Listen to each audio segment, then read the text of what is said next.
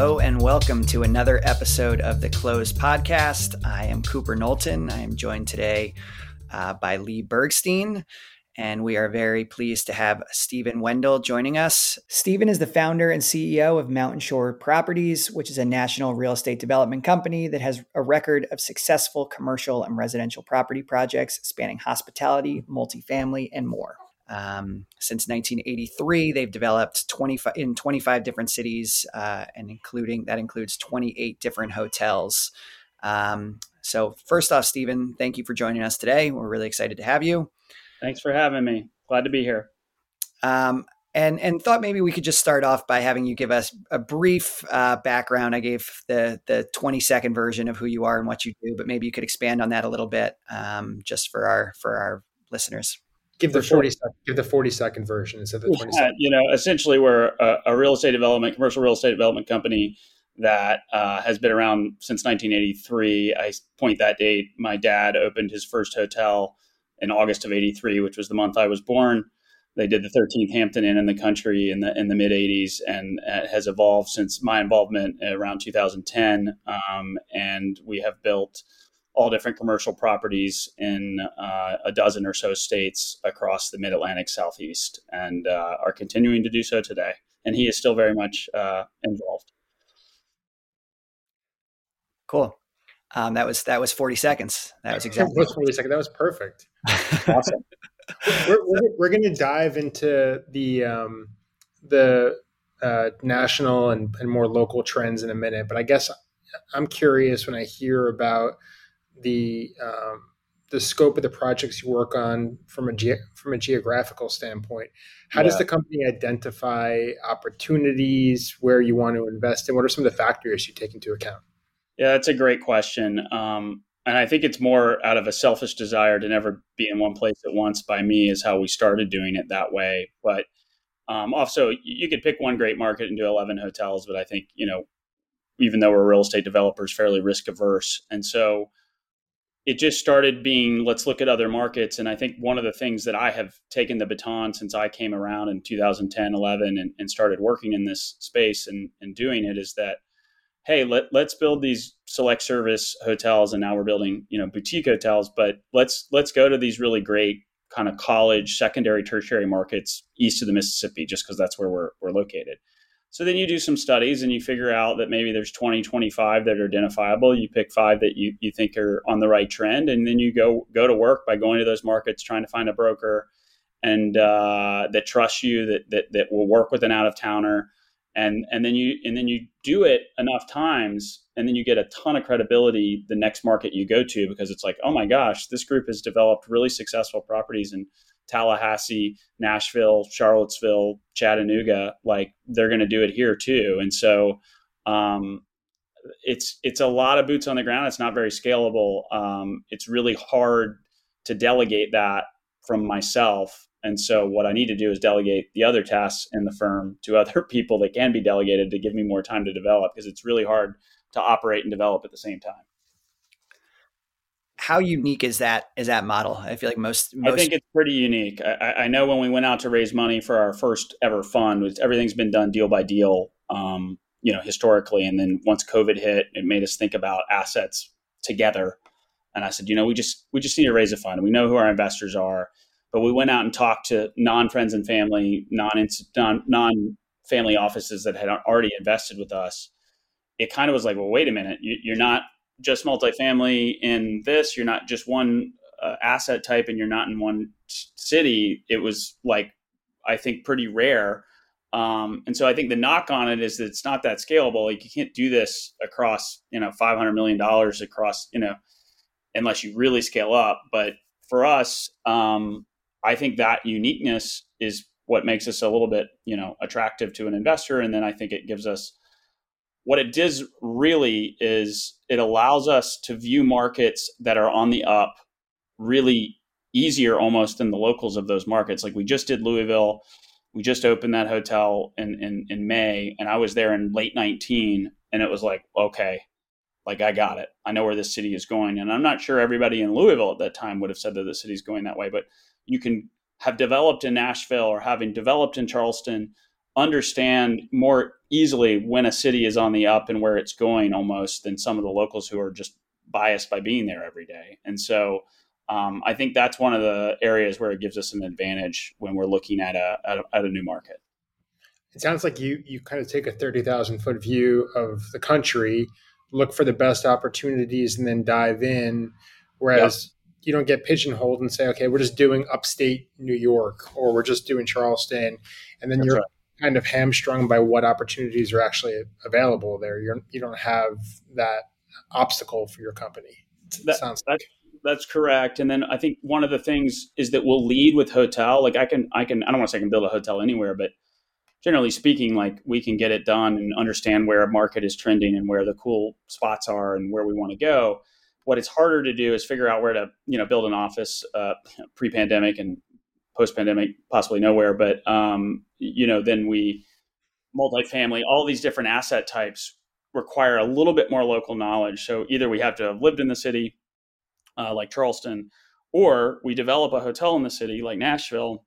We learn so much about the city through the process of developing that, and we make uh, contacts on the ground that we can say, hey, if there's another opportunity, and then you know people will bring them. You don't know where it's always going to come from. So Nashville's a great example. We did a hotel first, but then we did a multifamily, and then we did an office. Um, and so there's probably six to eight cities where I will do all asset types, and hopefully that list grows through time. Um, but oftentimes the hotel is the, the beachhead that you land on.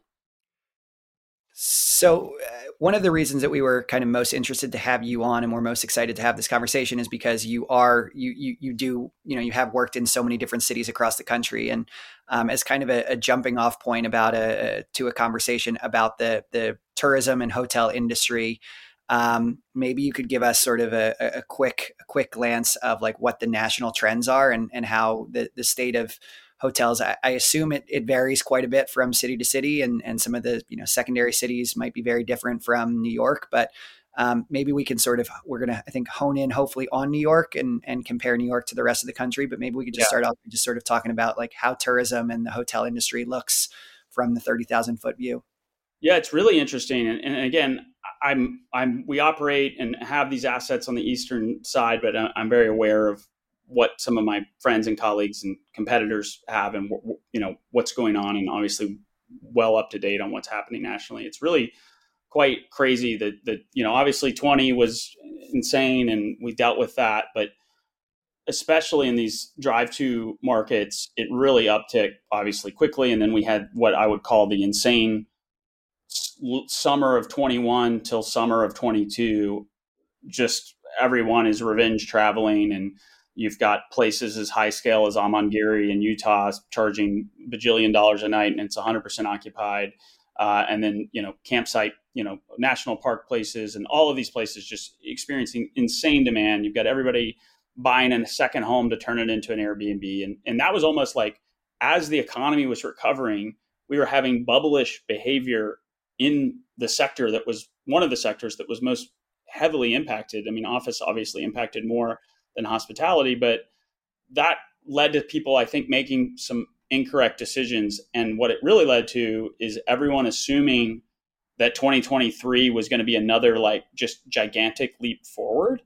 And, and, it hasn't been. I think everyone overestimated the, the travel of the summer. What's kind of crazy, and this is just not applying to everyone, but the especially the the boutique hotels uh, of the world who expected a bunch of travel again this summer Americans went to Europe. I mean, like an insane amount of, of tourism left the country.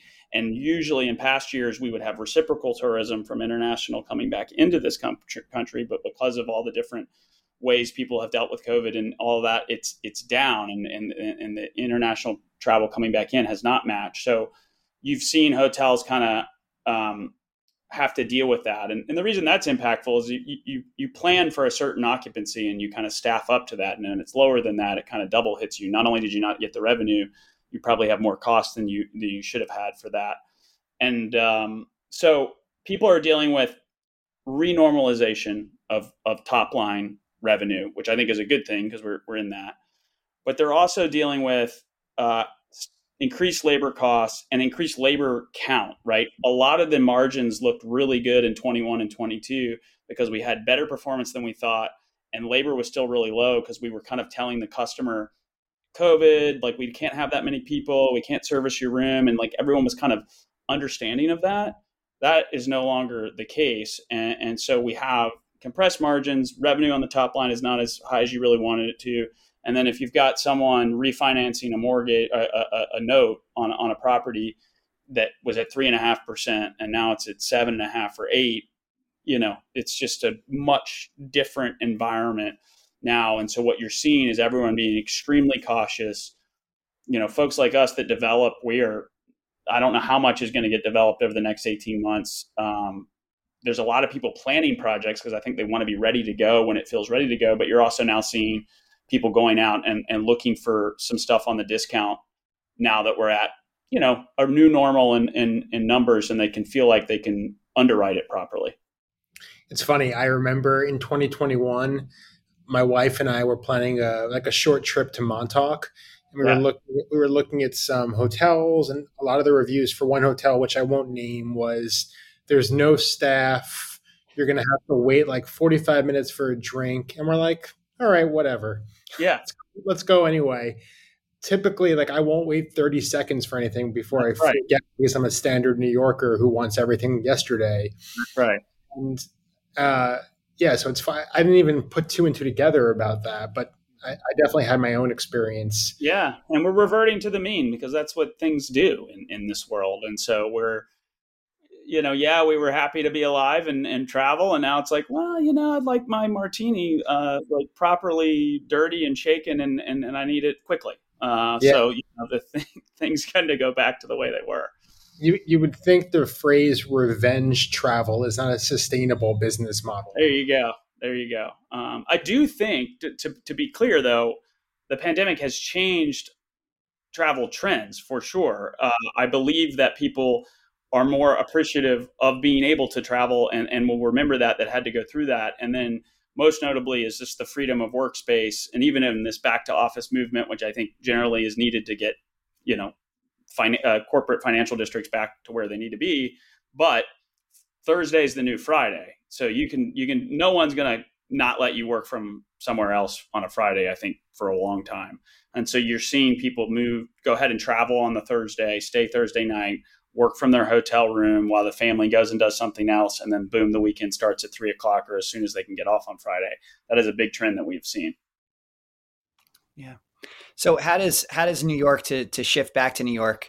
Um, how does New York sort of fit into these larger trends? I mean, New York in so many ways is is always an outlier in in almost everything, and and wondering um, how you see New York sort of fitting into that national puzzle. Yeah, I mean, the city is again from someone that hasn't developed an asset there, but has lived there for over a decade. Obviously, we have a hotel now in upstate New York. The trend there is is so much is so interesting. First, it's heavily reliant on international travel, which I just mentioned is is not as high as it was. So that has to return to full. Most of the assets developed in that in the city are, are meant to run as full, close to full occupancy as you can, because that's what it's done historically, and that's how the, the financing gets done. So there's a lot of pressure on that. Obviously, you have huge labor costs in general, and then you have if you're a union hotel, even even even larger. But um, it is definitely trending back in a way that's better than these other large tour cities that have struggled, whether it's Chicago, San Francisco, LA. I do think New York.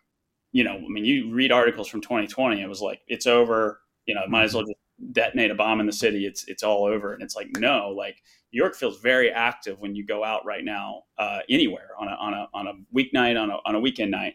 I think you know this move with Airbnb getting crunched down on is is really to that point where hotels need to run 95% for the numbers to work and with any type of depressed travel whether it be international tourism and then you know corporate travel just being limited and and maybe never getting back to where it was before or only getting 90% of the way back or 85% of the way back well then how do we solve to get you know these new york hotels to to top occupancy?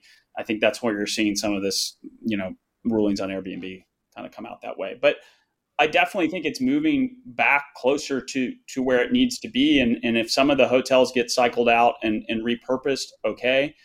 It's a crazy world though where new york's got all these things where it has to run full occupancy. There's these things that make it hard, but there's people building hotels like crazy in New York because it's New York City. It's the most popular, amazing city in the United States. So, uh, and the, and the, the hotel is also a different asset. Like no one really builds trophy apartments.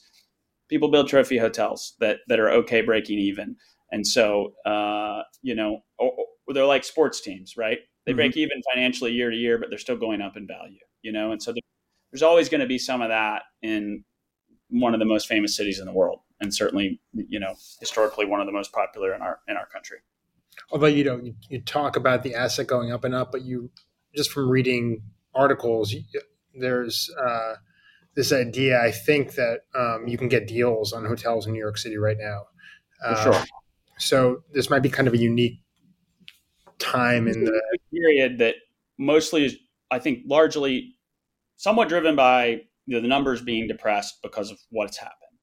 But you've got this interest rate situation that what's interesting is that you don't want to say no one saw it coming. I mean, the Fed was pretty blatant about it coming. So uh, I just think we've never had a period where so much is happening. Like March of 20 when this like went down, it, we're three years removed, you know, and, and like think of all the things that have happened just macroeconomically, both in, you know, in the world and the United States, interest rates at zero, and now they're at, you know, five and a half. And it's just, it's the velocity and the speed at which it has all happened.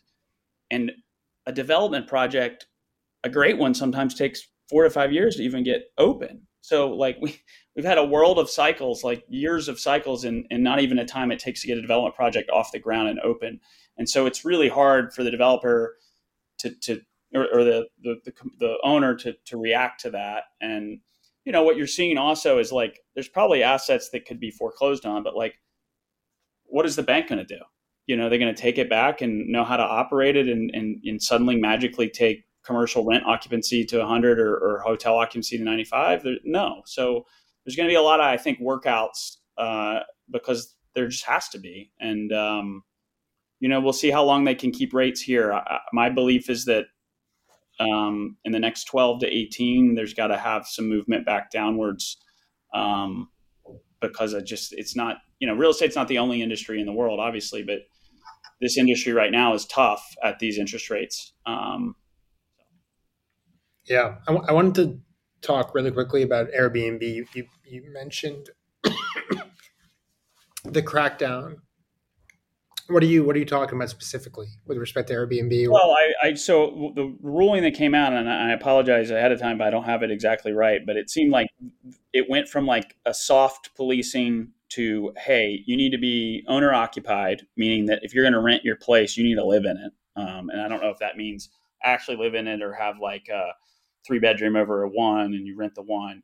But, and that now Airbnb itself is susceptible to fines and that, that they're actually going to enforce it and make it harder to, to get new permits. And so, with, I mean, and to me, that just seems like a reaction where the hotel industry is like, hey, we got to, you got to, and, and, I understand that as someone who's owned Airbnbs, I, I've, I've, you know, owned these hotels and I've done Airbnb projects as well. And, you know, the, the argument from the hotel owner is like, you, you're essentially selling a hotel room and you don't have to go through all the registration and rigmarole of, of what we have to, to, to, to have a hotel room. So it's just not fair. Um, and I think in some extreme cases, that's true, i.e., company rents an entire apartment building, 100 rooms, and re-rents it out as a hotel, but doesn't have to go through the same rules. It is a hotel. Someone owns a second apartment across the street, and they live on in Brooklyn, right? And they got one apartment, they got another apartment they're not owner occupied, but they kind of are owner managing it. I think they should be able to rent that on Airbnb or rent it out full time. And so I think some of that stuff has to be worked out. But um, you know, it, it's it's really an interesting landscape where Airbnb changed the game on all of that and has now such a wide audience, a huge booking engine, and you know, sometimes that's the most preferred path for staying. So I'm an advocate of it existing for sure, uh, both as a as an owner and a consumer. But I definitely can see the point of, of a hotel owner of it being somewhat unfair. Although the pricing of Airbnb is getting, when you add on all the fees and the cleaning fee and everything, it's it's expensive in, in a lot of cases. It's so, I feel like there have been a few false starts with the city policing Airbnb more aggressively. I feel like there's been five different times where everyone's been like, exactly. "Oh, this passage not really happened." Airbnb. You could probably find like 20 different articles over the course of the last five years where it's like this move by the legislature spells the end of Airbnb, and like Airbnb just manages to somehow pivot and maneuver around it, and yeah, yeah, yeah. This one seems like, hey, we're serious this time, but uh, well, I guess we'll see. This time it's real. You know what they what happens when they say that? For sure. um, have you noticed? Have there been kind of similar um, crackdowns in other big cities that are kind of looking to revitalize the hotel industry, or is New York City standalone? Uh, yes, and and I know um, you know San Francisco probably gets a little immune given that's where it was founded, but in Nashville when we were doing the hotel, uh, I actually bought an apartment building that was in uh, 12 South that had seven apartments up on top of retail that I thought were better suited as Airbnbs. And I got caught in the middle of that where the city like changed their rules midstream and made it harder. I ended up having to argue for like 12 months to because I was grandfathered in, but they were like, "You're not grandfathered in," and I had to argue with them about that. So I've seen it there, um, and I, I, you know, I think it'll continue to happen until we get to some equilibrium but ultimately, what's interesting now is the consumer's in control. Um, and the same consumer could want an Airbnb when they are traveling for a week and want that kitchen and, and want to be left alone. And then they're traveling for a weekend by themselves. They want to have room service in a hotel. It's great that there's multiple options. It's, it's, it's an amazing thing that, that these property owners can get, you know, additional income for, for their, for their space. I do hear the housing challenges and, and, and you see that happen, especially in small towns. Like we are originally from Fayetteville, West Virginia, where it's become a national park and all this stuff got bought up, which is not a big supply of homes to begin with to re-rent out to people. So now anybody that lives there can't afford the house. That stuff is, is bad and, and kind of needs to be, you know, regulated in some way. But, um, you know, consumer at the end of the day is in control what we, we've we've chatted with some people about um, adaptive reuse and and conversions of buildings from you know banks and warehouses into into hotel spaces and um, various other housing projects. And curious, um, just kind of from the big picture, when when you're looking at deals, uh, are you mm-hmm. generally looking at conversions? Are you generally looking at um, you know ground up projects? Are you looking at adaptive reuse? Like, what's kind of the landscape of of the deal flow right now? Most of what we've done historically is is ground up new development. We have done some adaptive reuse. We're looking at one right now that's part ground up, part adaptive reuse in Madison, Wisconsin. And then of course upstate New York was an old motor lodge that's been around for 100 years. And I can tell you after doing that adaptive reuse, uh, I don't have a humongous appetite to do a bunch of adaptive reuses in the middle of nowhere. Um, it was very, very difficult. Easily the hardest project from a construction standpoint I've ever uh, undertaken. It's not even close. But um, most of what we do is new new development, and you know, for us too, even if we're building a select service hotel in a small college town where a lot of people might do a stick built thing, we'll we'll build it concrete. Um, it's just a better product long term, and and you know, you, you, we want it to be around for a while. So you know, we tend to tend to gravitate probably 85, 90% of our stuff is new development, new construction. Just to, to keep on the uh, upstate New York um, property, I was kind of interested in that. Um, looks like it's in Catskills, right? Yeah, Camptown and Catskills. It's it's in technically in Leeds, which is a town within Catskills in Greene County, just across uh, the Hudson River from from Hudson, New York. So we're not going to do we're not going to do um, all of your properties, but for this one, give us a little bit of the story behind how you identified it. And since you brought up the challenges you faced, maybe like one good anecdote. Uh, oh my goodness, it could have been its own reality show. So I'll, I'll pick pick one, but um, well, we could talk about that later. We could talk about developing a reality show. Yeah. So yeah, um, actually, a, a, friend now, now friend person I had never met um, was in Greece on his honeymoon, and I happened to be staying in the same Basin. He's from Brooklyn, and uh, he had identified this property and put it under contract, and was in conversations with the management company, design company that owns Rivertown Lodge in Hudson, and um, had said, "Hey, we're going to do this. I want to do this project." And I was like, "Well, you in the hotel business?" He's like, "No, no, no. I work at Sotheby's." I was like, "Okay, well, this is going to be really hard. And so why don't we have coffee when we get back to Brooklyn? And so one thing led to another, and and then was invited to be the the partner that he wanted was looking for, and um, we bought it in February of 20, which was good timing in the Catskills. Uh, to buy the asset, waited six seven months, and then and then have done the construction. Uh, which this property is 26 log cabins, uh, 24 motel rooms, and two buildings.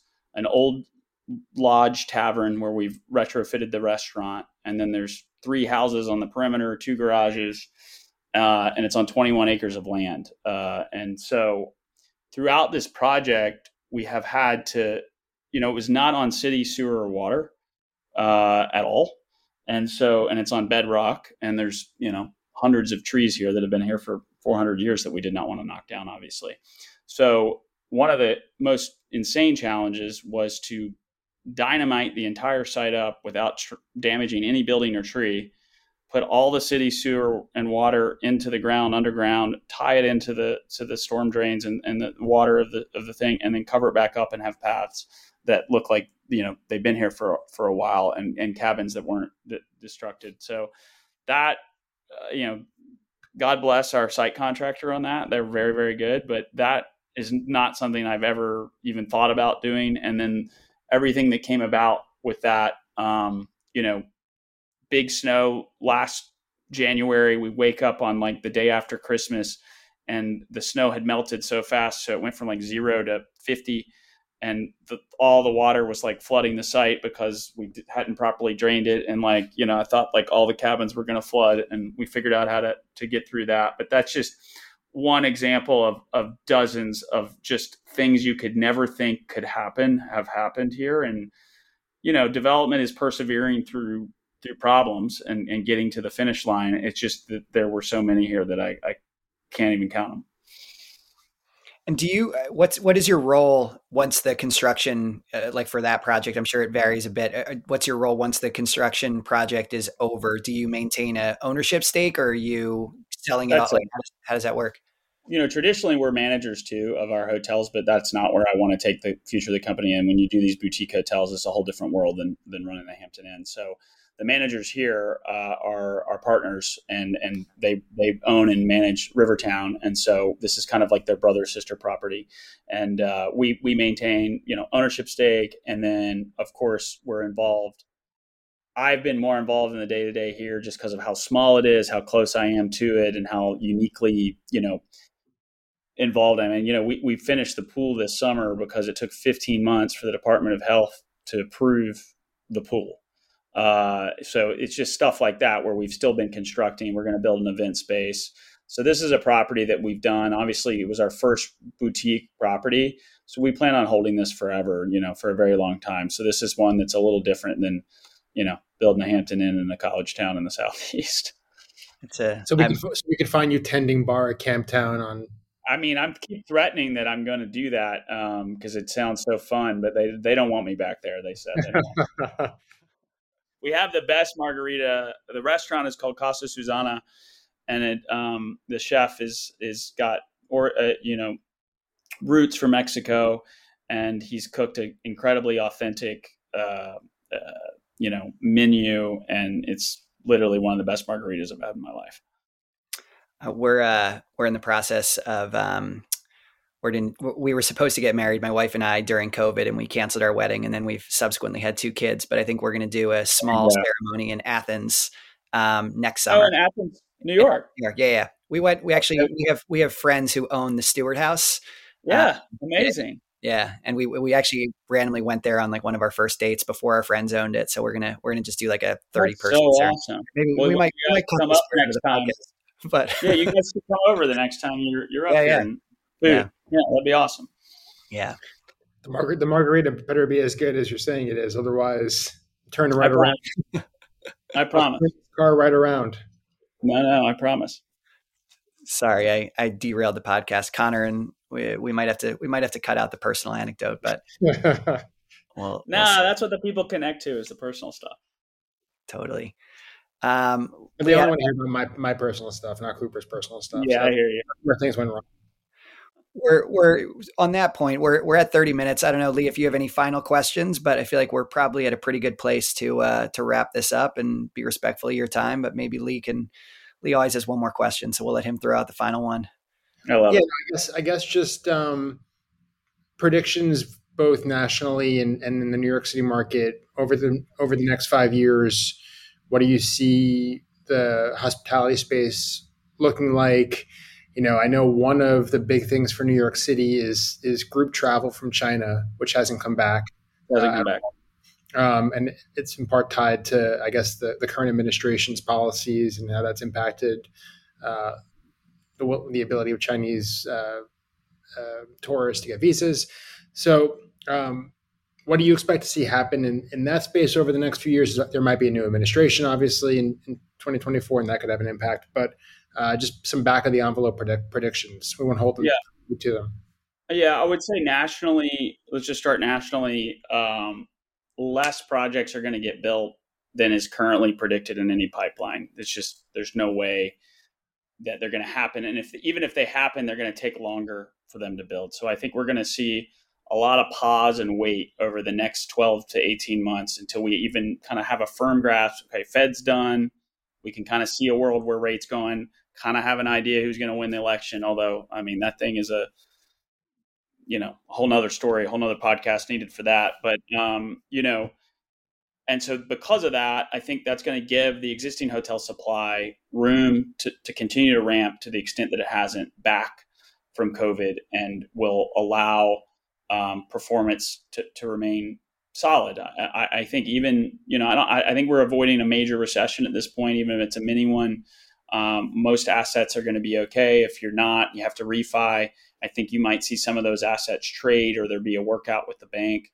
And then I still think, you know, Southeast, I think we're lucky to just have picked that as a main area to where I'm from, will continue to really trend well. Um, even cities that, you know, Louisville's a great example, like Nashville is becoming too expensive and you move to Louisville, like those markets where jobs are moving, jobs are being created, I think that are going to continue to do well. Um, I think that these tourism places that also have business layered in going to continue to do well. And I think New York, from a how is it doing to its peers, is going to continue to do well and, and come back to the extent that the hotel has to get to 95% occupancy and run these certain rates to be a successful, you know, cash flowing project. That and, and if that's relying on all of the tourism coming back, all of the business traveler coming back and having the meetings, I don't know if that is going to get back to that point without some other demand generator that isn't those things kind of kickstarting it. And then, you know, we're talking about putting casinos. Like that's something that is not there before, uh, that can move the needle a lot, uh, and that may help, you know, get them there. Taking the Airbnb stack down from X to X minus whatever, and it, it's down here. Those are the things that can get it. But I do think that New York back to the level it is now. And I, I only know some of the properties that I know where I know the numbers. And it's like, wow, okay, that's pretty good. Um, and then these ones that have restaurants that are able to perform and so many more locals going out and eating, um, you know, I think they'll continue to come back. But I don't think, I think it'd be a mistake if I owned an asset in the city right now and said, let me make sh-, like, the only way it works for me is if we go back to the international travel and business travel they were before. I would be a little reluctant to, to, to do that. I think um, you would need some other stuff or to be able to, for it to be capital stacked to work at a little less than that. Awesome. Well, I think that's a great place to end, Stephen. Uh, Stephen, this has been really fun. Uh, we really appreciate your time. I guess the last question we have is where can people go to learn more about Mountain Shore Properties and the work you're doing there? www.mountainshoreproperties.com. Um, and then Stephen at mountainshoreproperties.com. I'm open book, so email me uh, and happy to, to, to chat. So thank you guys so much for having me. It's been really fun. Yes, great. Thank, thank you. you so much, Stephen. For more on all things real estate and the law, subscribe to this and our other podcasts.